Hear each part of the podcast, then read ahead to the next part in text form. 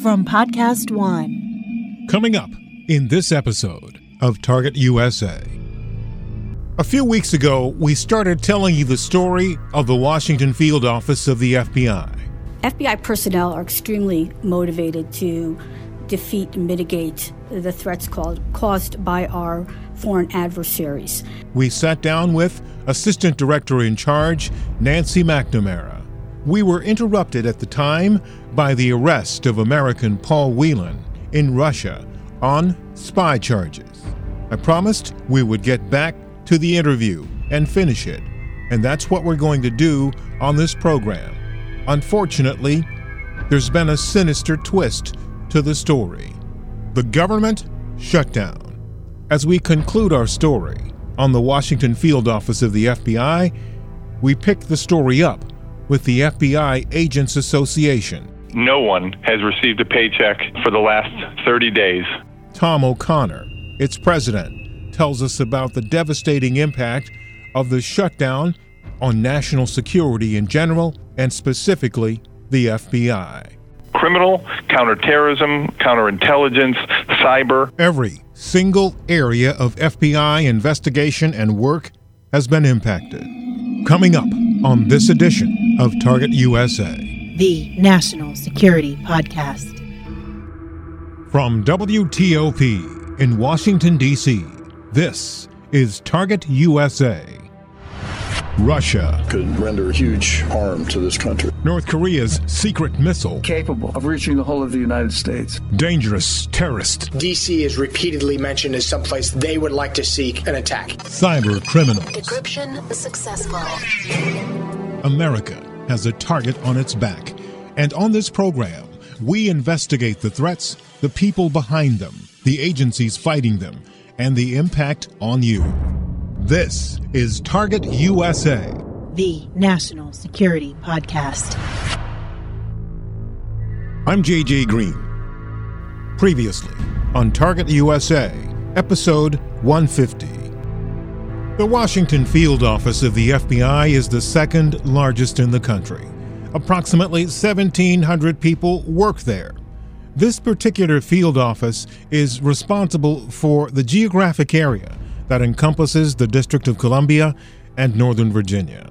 It's also responsible for investigating violations of U S law and violence against U S citizens in the Far East and the Middle East. While to some, internationally generated threats are normally perceived to be far more dangerous than those that originate here in the Washington area, recent activity suggests the U S's enemies, or adversaries as some would prefer to call them, like Russia and China, are altering that script. In, in my opinion, um, I believe the F B I uh, feels um, strongly that it's not that Russia and China have uh, been raising the bar. They raised the bar several years ago. We are already uh, behind the curve, so to speak. Uh, both have very strong presence in the United States. Both have different uh, um, uh, types of operations and agendas. Nancy McNamara, Assistant Director in Charge of the F B I Washington Field Office, sat down for an extensive, exclusive interview. The lion's share was about Russia and China, but there's much, much more to talk about. And on this program, we continue looking at what keeps her up at night and drives the F B I. Yes. Um, so as I mentioned, uh, any act of uh, terrorism or violence against the uh, District of Columbia uh, and or Northern Virginia. Uh, but in addition, there is a significant uh, uh, violent crime threat in the D C uh, area. Um, as you know, uh, shootings are up considerably this year, and we are working very closely with our local partners in M P D uh, to use federal charging uh, statutes uh, where we can to ensure maximum incarceration time uh, for uh, gang members and other violent uh, offenders. If we can keep them behind bars for longer periods of time, we can hopefully make uh, D C safer. The next uh, uh, issue, of course, is uh, fentanyl and opioid drugs. Uh, greater problem in Northern Virginia, um, more so than uh, the district right now. Um, again, there's a little bit of China influence on the uh, opioid and fentanyl uh, problem, uh, and we are, uh, have expanded our task forces, our, our healthcare fraud uh, and our gang and drug task forces who are working closely together, uh, and specifically in the Eastern District of Virginia, the uh, U S Attorney has added additional prosecutors to the team there to help process uh, and indict as many cases as possible. Terrorism. Several years ago, Joshua School, who was, uh, I think, special agent in charge of intelligence here at W F O, just before he left to go to headquarters, mentioned to me that not a day goes by that the threat stream does, from, from, from ISIS, Al-Qaeda, those terror, terror groups, not a day goes by that some information doesn't come up that includes the District of Columbia as an intended target or uh, an inst- a target they would like to engage. How does that go now? Is it the same? Has it changed? Is it lessened? What's your observation now? Uh, that threat has not changed.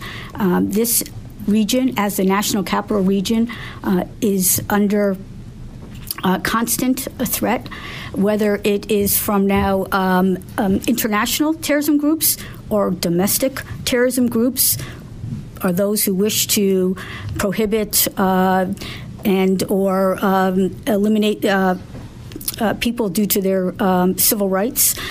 Uh, that is a continuing threat for the National Capital Region. Fortunately, we have uh, outstanding partners and we, who we work very closely with, uh, M P D, Park Police, Capitol Police, Secret Service, uh, and the list goes on. Um, and uh, our personnel are on twenty-four seven. Uh, in the F B I, we assign our Uh, strongest investigators to running down the leads that come in through the what we refer to as the Guardian system. Uh, we have um, uh, over one hundred uh, task force officers who are partners uh, and work with us on a daily basis, uh, and wh- whose job it is is to do just that, to make sure the uh, National Capital Region is safe from those threats. Has the order flipped? Has the order changed of the threat? I know um, w- we in the National Capital Region in the last couple of years has have seen an increase in the number of domestic threats, at least openly, open source, public domestic threats that we've seen, you know, at protests, this, this, that, and the other. Have they overtaken uh, the threat uh, from uh, international terror? The international terrorism threat is still there, and I don't want to minimize that. But in my opinion, yes, uh, in recent years, the domestic terrorism threat uh, has been gaining ground on the international terrorism threat.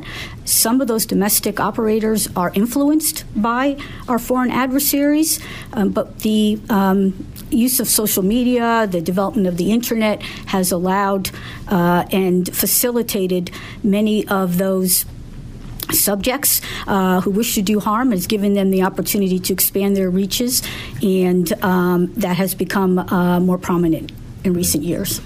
Do you handle them differently? Do you handle the the? Uh, I suppose do you do you handle the the search for information, um, the the approach to dealing with? I mean, these organizations are here in the U S and mm-hmm. international terror groups are abroad by, by definition, but um, they may have operatives or, act, uh, or or sympathizers here. So do you handle the domestic threat differently?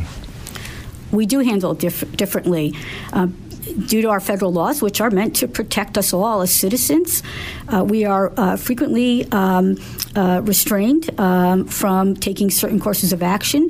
Uh, we, of course, want to uphold the Constitution, and we have to be mindful that uh, there's freedom of speech. And whether we like the message or not um, does not mean that somebody can't go online or speak out uh, and speak about something that we uh, feel is inappropriate or, or wrong.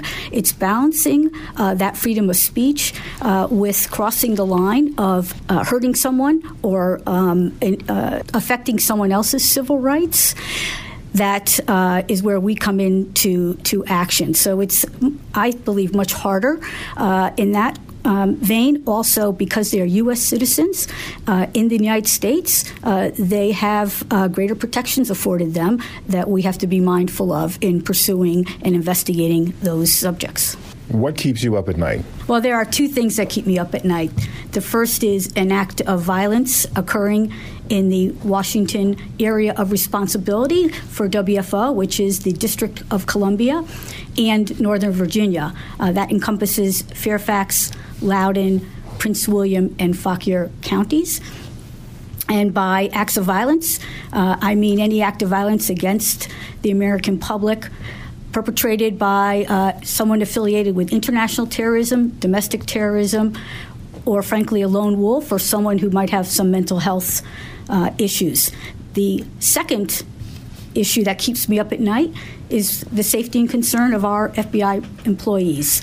Uh, F B I agents in particular have a very uh, difficult job and are, and are often placed in dangerous situations, and um, I uh, try to ensure that everyone goes home at the end of the day, uh, and that's critical for us. I do not want to lose uh, an F B I uh, life, uh, if possible, in the course of protecting and upholding our mission.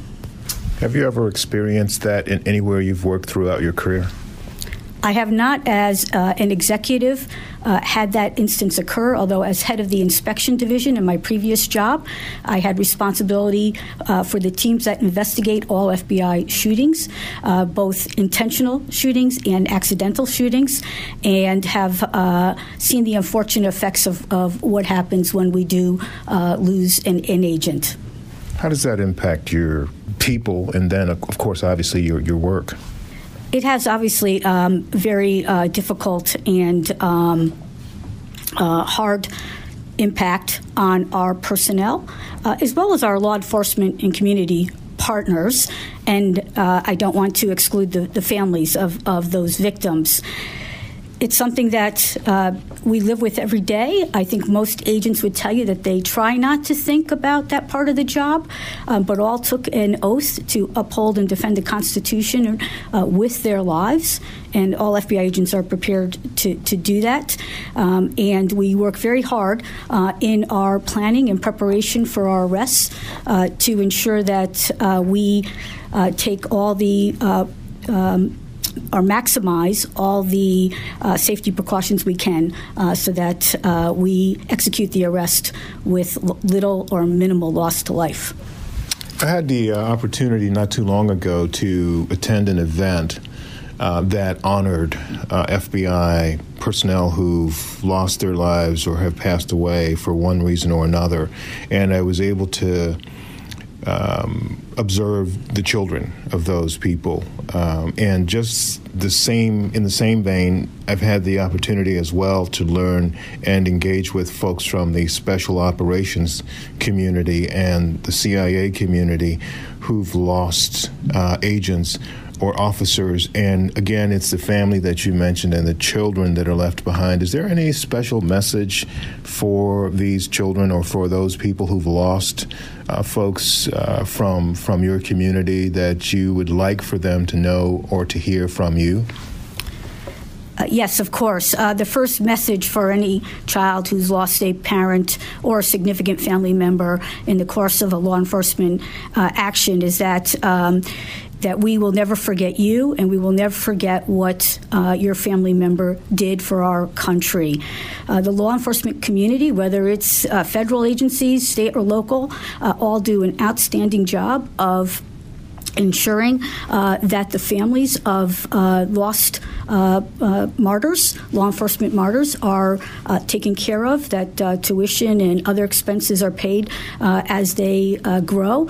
And I think a great example um, of the impact that that has, that uh, these children um, often come, go into law enforcement, uh, um, is uh, Ben Miller, who is a F B I agent, and his father, Mike Miller, uh, was killed in the line of duty here in Washington, uh, D C, um, at M P D headquarters, along with another F B I agent. Um, and the fact that Ben chose to pursue the same career as his father is an example of uh, the commitment um, and their uh, uh, desire to uh, serve their country. What's your biggest challenge? My biggest challenge is making sure that the personnel at W F O, both agent, analyst, and support, have the resources and support they need to do their jobs. Do they? I hope so. How long have you been here now? I've been here approximately eight months. How much of what you want to accomplish have you gotten done, and what's on your agenda here? This job and what I'd like to accomplish is really a never-ending uh, list. Um, in addition to, to resources, um, at my level you need to consider facilities uh, and other um, behind-the-scenes uh, issues that the public doesn't see, but this is a building and this is a, a business like any other, other business. Um, Our main concern is in um, recruitment. Uh, we are uh, continually looking uh, to hire uh, outstanding personnel who, who want to serve their country uh, as agents, as analysts, and uh, as professional uh, support. And filling and staffing our vacancies uh, is a, uh, a constant challenge uh, for us. So, as you heard, McNamara, her biggest challenge is making sure that all of the people that work at W F O have the resources that they need to do their jobs. A part of those resources is a paycheck. They're not getting it. And nobody in the F B I is getting a paycheck because of the shutdown. And when we come back, we're going to hear the unvarnished truth about how that is impacting the F B I's investigations and the people that work there, when we come back on Target U S A. The National Security Podcast. Imagine the home you've always known sinking into oblivion. We want to save our community, our, our way of life. A Virginia island, population four hundred sixty, is being swallowed by the Chesapeake Bay. The first full-fledged town that's probably going to get lost to sea level rise in America. Can disaster be stopped? Should it be? Shall the Lord destroy Tangier? Going Under, the story of Tangier Island, available on Podcast One, iTunes, and at going under podcast dot com. This is a Target U S A moment. Episode one forty, The Kremlin's Secret Squad of Killers. March first, two thousand seven. It was a rainy, cold night in Adelphi, Maryland. Paul Joyal was returning home after a meeting with a friend at Zola, the swanky restaurant attached to the Spy Museum in downtown Washington. After pulling into his driveway about seven thirty that evening and stepping out of his car, there were two men waiting for me in the bushes. He was attacked from behind. I struggled with uh, the first man, the assailant. Joyal, a former federal law enforcement officer, took his attacker to the ground. The assailant called out to his accomplice for help, saying something Joyal will never forget. He said, "Shoot him." One shot from a nine millimeter pistol rang out, piercing his colon and bladder. The lights outside his house flew on. His dog started to bark. Panicked, the assailants tried to end the encounter and Joyal's life. Then they came in to shoot me again in the head, and the gun jammed. This has been a Target U S A Moment, episode one forty. Download it, relive it. I'm J J Green, and this is Target U S A. This episode was designed to be the culmination of a two-part interview with Nancy McNamara, Assistant Director in charge of the Washington Field Office of the F B I. Instead, what it's turned out to be is the conclusion of an interview about the work the F B I has to do and the beginning of our conversation about how the federal government shutdown has essentially impacted U S national security and specifically the F B I. So, as we begin this part of the conversation, we do so with Tom O'Connor, president of the F B I Agents Association, and a grim story of how the shutdown has impacted U S national security and the work the F B I is doing and the people doing it.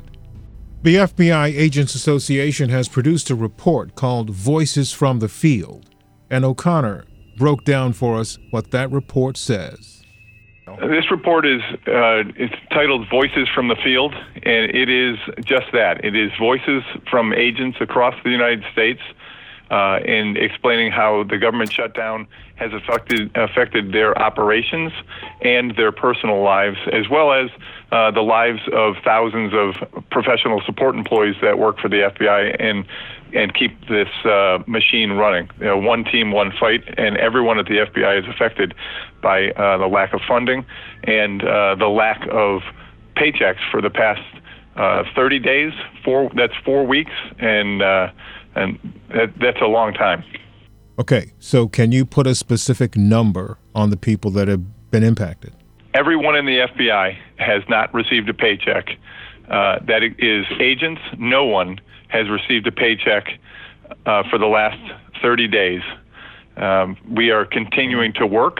We're continuing to make cases. We have thousands of cases across the country that agents and support employees continue to work. But without funding to the F B I itself, there is a, a finite amount of money that can be used to forward these investigations for informant payments, for uh, all sorts of things that we have to uh, use money to forward our investigations. That amount of money is drying up. When it comes to equipment, especially as far as C T or counterterrorism and all that goes, how's that going to impact you? Well, it uh, it goes across the board uh, that as the F B I uses the budget money that it has and has had since the shutdown started on December twenty-first, that money that amount of money is used to forward investigations in c- criminal, counterterrorism, counterintelligence, cyber, and uh, our job as F B I uh, agents investigating crimes and uh, other uh, terrorism uh, is expensive. And as we utilize that money, uh, it's not being replaced. So their F B I headquarters is working very hard to make sure that that money goes where it's most needed, but that money is, is drying up. And cases are being affected, and operationally, uh, we're not able to do what we could do back on uh, December twenty-first. It, it's it's common sense that as uh, you run out of funds, uh, you have to only utilize them in, in certain cases, and other cases are going to be harmed by that. Every case, about, every case in the F B I is important. If you're a victim or uh, someone who's involved in that case, that case is important to you. What about preparation? Weapons and training and ammunition, that kind of thing? All of these things, training has been has been cut back uh, quite a bit, um, and they're trying to get the, the life and safety training uh, to continue, but uh, any additional training, counter, counterterrorism training for state and local officers. Uh, I personally had a class that I've run for eighteen years here in the Washington, D C area, and because of the shutdown, I had four hundred agents that were signed, four hundred local and state police officers that were signed up for this class, and it had to be postponed. When, uh, when the government reopens, we'll address uh, having the class again. But until then, um, we're not able to do it. So that's just one impact in one place. You can take this and put it across the United States. How is this going to impact vulnerable populations? Uh, well, vulnerable populations are where uh, a lot of crimes occur.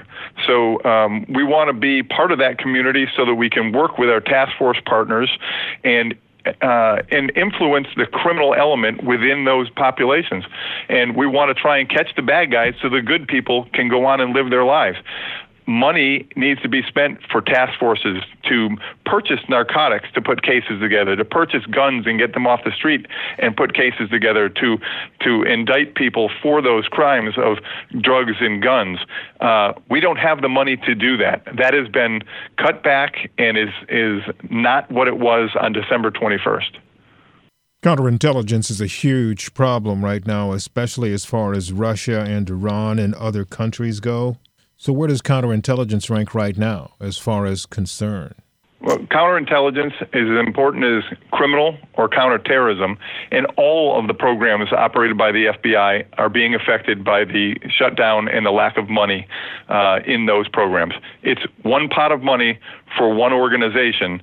We spend that money to forward our investigative efforts, uh, and that can be criminal investigations, it can be counterterrorism investigations, and it can be counterintelligence counterintelligence investigations. And if there is money that is no longer there, clearly those investigations are going to be hampered, slowed down, and we're not going to be able to do what we do on a normal basis when the government is funding the F B I. And you also have to remember, J J, that F B I agents and professional support employees have been working, doing their jobs, protecting the public, and doing it for free for thirty days. That's four weeks. That's now over a month. When you put it that way, it's just very st- stunning. Uh, are, are there some things I haven't asked you about that you think are important that you that you want to talk about? The government should be fully funded. The F B I and all of our programs should be funded. No victim, no case should go unfunded, so that those victims and officers and agents that are working them can't do that job to their fullest. The agents on the street want to do their job to the fullest. The people at headquarters want us to do those that job to the fullest. We should be allowed to do that job to the fullest. It is a matter of national security that the F B I is not funded fully, and it is a matter of right and wrong that you have people working for a month, putting their lives on the line for free. And we know this is having a, an effect on people personally. Are there any personal stories that you would like to and can share? I can. I mean, I can uh, read one of the voices from the field when it comes to uh, that, if you would like. Yes, please do. Okay, this is from an agent in the Western United States. And these are agents who wrote into us with their personal stories and stories of how the F B I not being funded is hurting operations. But the ones that really hurt are the personal stories. And I'll, I'll read one to you. This is a quote from an agent in the Western United States.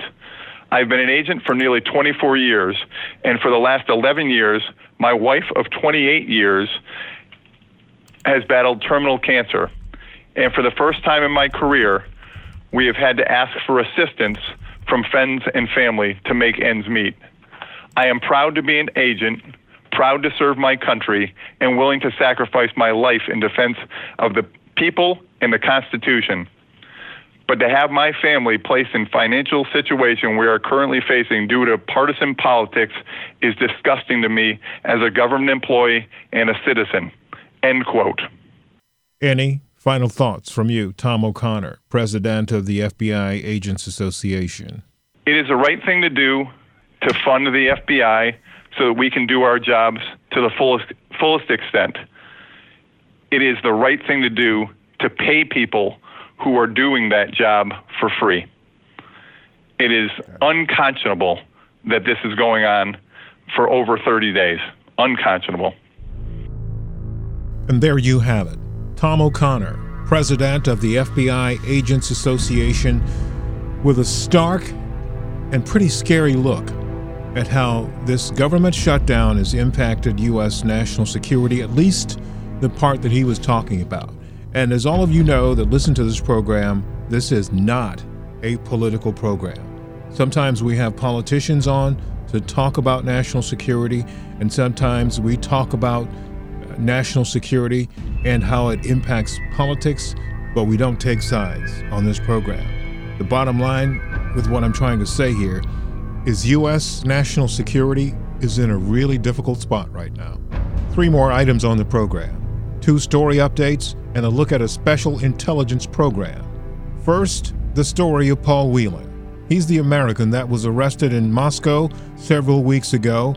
The Russian government says it was because he committed espionage. He was given a thumb drive in a hotel in Moscow. Russia says that that thumb drive contained classified information. The family of Paul Whelan says they still have not learned what kind of information was on it or who gave it to him. And we've been digging as well and have not found out. There's also been some serious complications in terms of Paul's rep- representation in Moscow. And this week, we got an update from David Whelan, Paul's brother, uh, in a note, and he said the following things. I'm going to read them to you. He said, Paul's family is disappointed that his detention in a Russian jail will continue, but we were not surprised by the court denying bail.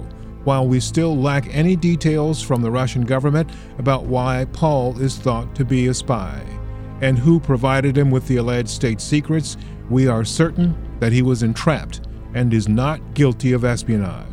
We have not had any information about a U S B drive, what was on it, or how it might have materialized in Paul's possession. Unfortunately, David says in the note, today's ruling merely confirms that Paul will remain wrongfully detained for many more months. We're attempting to support his legal defense with a GoFundMe campaign. He also said Paul was able to let us know that he's worried about some health conditions and his ability to communicate with prison medical staff.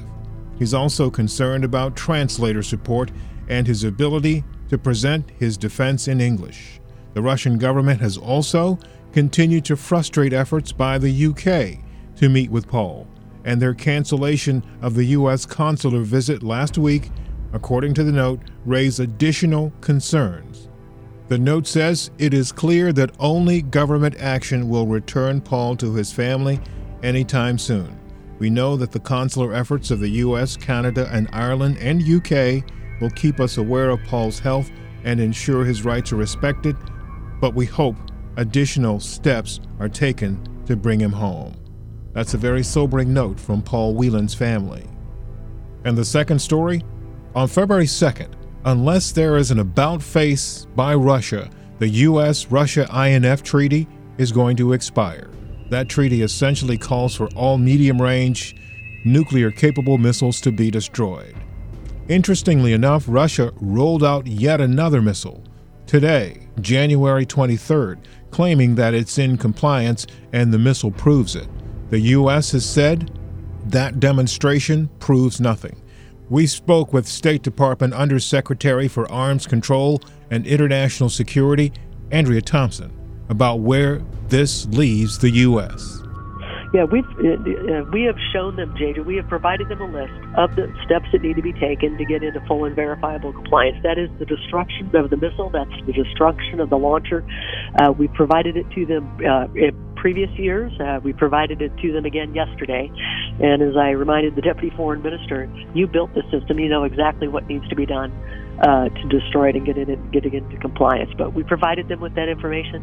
Uh, they said they'd take it back for assessment, uh, but based on uh, you know, past actions or lack thereof, I don't anticipate them uh, getting back into compliance. We'll continue to abide by our obligations. We'll continue to abide by the treaty.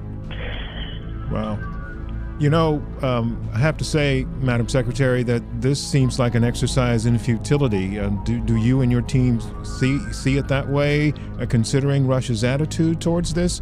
Or is there is there is there a possibility that something would move them? And, and what would that something be? Yeah, there's never futility when it comes to the U S national security. I'll continue to press my counterparts. The administration will continue to press. Secretary Pompeo and the team uh, will continue to engage. Uh, again, the, the action needs to be on the Russian side, but uh, we we'd never take our national security lightly, and uh, we'll continue to press Russia on this uh, until they get back into compliance. And, and candidly, if they don't, the Secretary's been clear, as he said on December fourth. We called them an immaterial breach. They have sixty days, uh, and on February second, if they're no long, if they're not in compliance, uh, we'll suspend our obligations, and we'll we'll move forward in the development of our systems to continue to, to protect ourselves and our allies. So we'll be back in a nuclear arms race then. Well, you know, as, as I tell folks, there's not a nuclear arms arms race when uh, when Russia's been violating this treaty for years. Hmm. So they've been off to the races for years now, uh, while we continue to abide by the treaty. So uh, we'll continue to to, to work the the uh, with our partners and allies. We'll continue to stay united in that. Continue not only in, in messaging but in actions, and ensure that uh, the security and safety of the American people are always uh, always priority number one. That's Andrea Thompson, Undersecretary for Arms Control and International Security. We spoke with her on January sixteenth. The U S says it will wait until the second of February for Russia to come in line with the treaty. If not, the U S is going to look out for its own best interest. One final note. for this episode. On January seventeenth, I had the extraordinary opportunity to be invited to and to attend an event at the Defense Intelligence Agency. It was called The Heart of Mentoring: People, Passion, and Purpose. I was able to speak to the audience, listen to the audience, and reconfirm something I've heard many times and seen numerous times with my own eyes, an indisputable fact to me. And that is that when it comes to mentoring, nobody in the intelligence community does it better. The program, the participants, the leadership, and the objective were all quite clear and all very well laid out that they are dedicated to mentoring, because without it, they can't achieve their mission. So hats off to D I A. Thank you for the opportunity to spend some time with you and allowing us into your ear. Coming up on our next episode, whether it's terrorist, anarchist, cyber criminals, nation states, espionage, and everything in between, you can bet we'll be on it right here on Target U S A. If you have any questions or comments about the program, drop me a line at j green at w top dot com. That's the letter J, the color green, one word, at whiskey tango oscar papa dot com. That's j green at w top dot com. Also, follow our podcast at T U S A Podcast. That's Tango Uniform Sierra Alpha Podcast. Till the next episode, take care. I'm J J Green, and this is Target U S A, the National Security Podcast. Now, stay tuned for the latest headlines from the Associated Press.